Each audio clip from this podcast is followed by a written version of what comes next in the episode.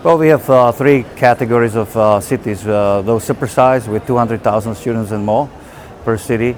Uh, then uh, big ones, 100 to 200,000, uh, uh, mid-size 50 to 100, and niche smaller than 50,000. And there are different strategies. Those who need to deploy uh, significant amount of capital, they go after the supersize and big cities.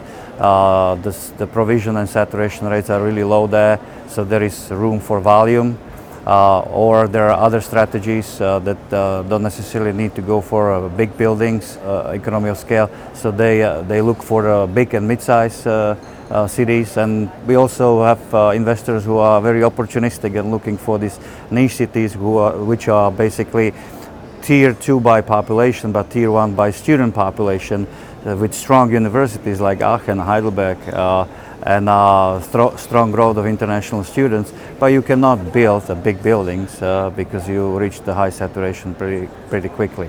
So it depends on strategy.